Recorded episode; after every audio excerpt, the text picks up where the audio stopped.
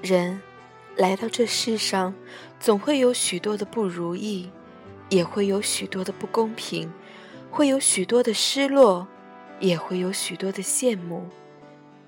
你羡慕我的自由，我羡慕你的约束；你羡慕我的车，我羡慕你的房；你羡慕我的工作，我羡慕你每天总有休息时间。或许我们都是远视眼，总是活在对别人的仰视里；或许我们都是近视眼，往往忽略了身边的幸福。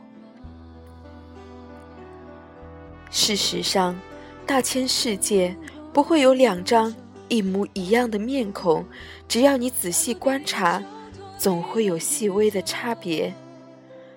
同是走兽，兔子娇小。而青牛高大，同是飞禽；雄鹰高飞，而紫燕低回。人总会有智力、运气的差别，总会受环境、现实的约束。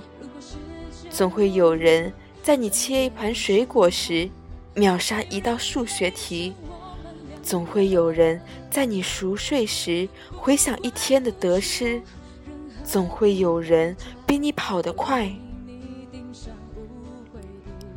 参差不齐，才构成了这世界上一道道亮丽的风景。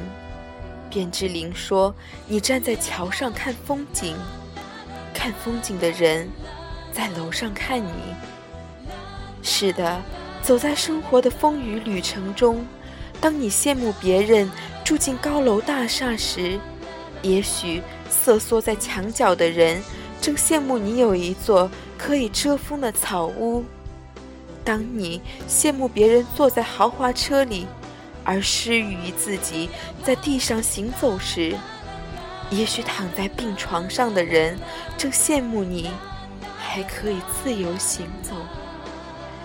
有很多时候，我们往往不知道自己在欣赏别人的时候，自己也成了别人眼中的风景。事实上，人生。